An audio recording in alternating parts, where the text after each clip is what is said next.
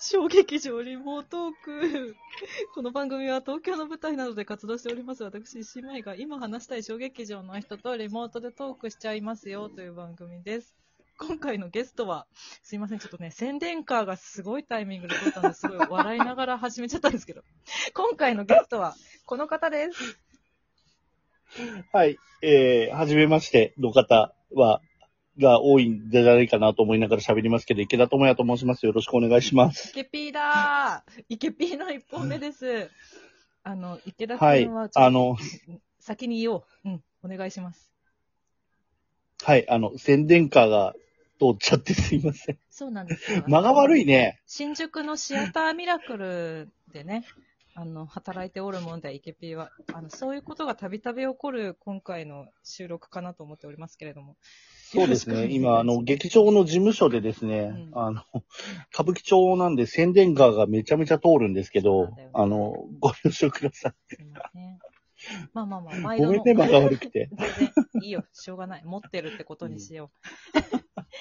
いつものお願いです。ラジオトークのアプリで聞いてくださってる方、何回でもいいね、受けるね、ねぎらいのネギを押せますので、もう何回でも連続で面白いなと思ったら、パンパンパンと押していただけると嬉しいです。フォローもよろしければ、ぜひよろしくお願いします。あと、ポッドキャストの方で聞いてくださってる方も本当にありがとうございます。今後ともどうぞよろしくお願いします。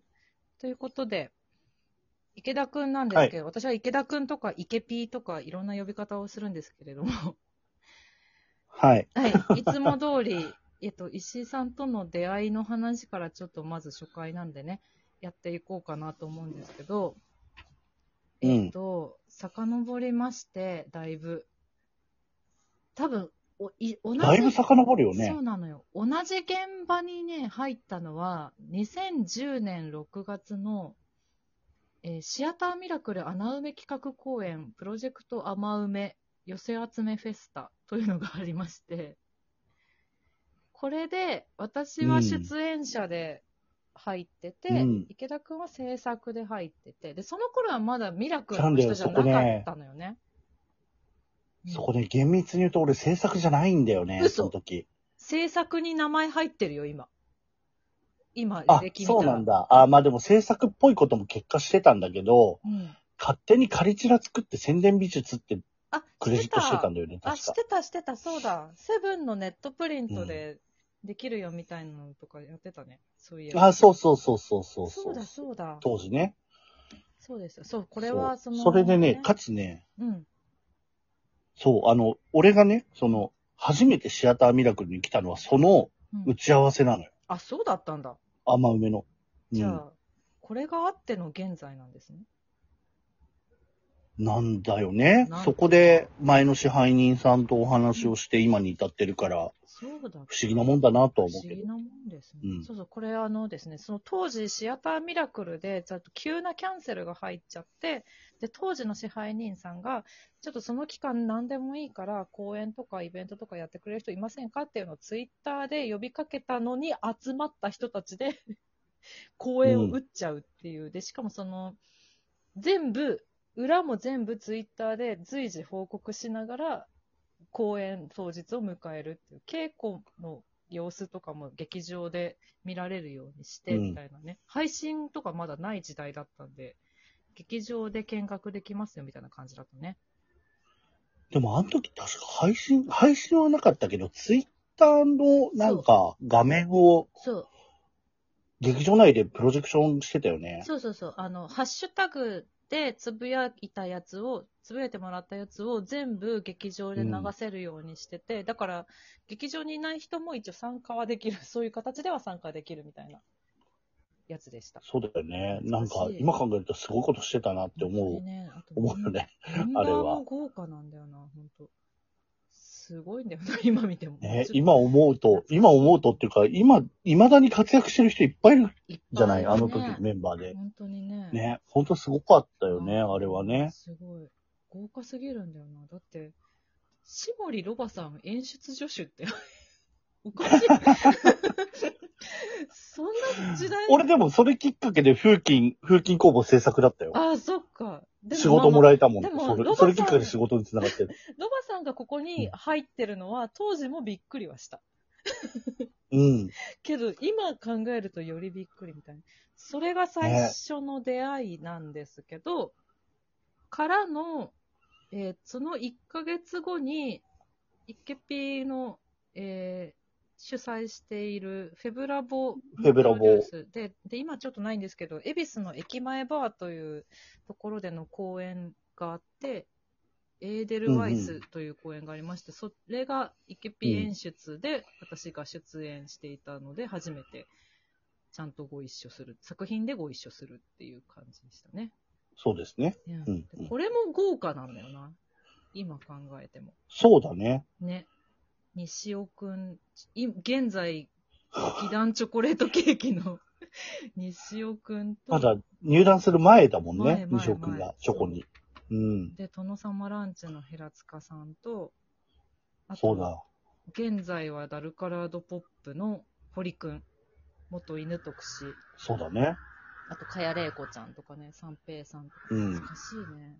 筧くん元気かな懐。か しい。だってそれが11年前そうです。はい。うわ長い付き合いです。本当に。ぁ。そうですね。え、でも俺、石井さんの多分、うん。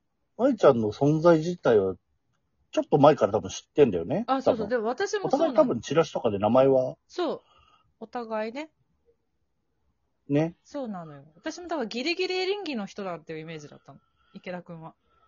あ私の中ー、では。そうそうか。なんか多分どこかの劇場の折り込みで初めて会ったので、この人が池田さんかって思った記憶があえーそうなんあだる。お、あ、中野もう全然覚えてないる。や。中野のね、4つの劇場のどれかで初めてっああ、そうなんだ。ていう記憶がある。そうなんですよ。そっか。そうなんだよね。ナグリーズ、まあ、あの、たびたびここではお話ししてるんですけど、あの、小劇場アイドルユニット、三八ナグリーズっていうのをが入って、まあ、その話もおいおいするんですけど、それより前に、イケピーとは結構出会っていた。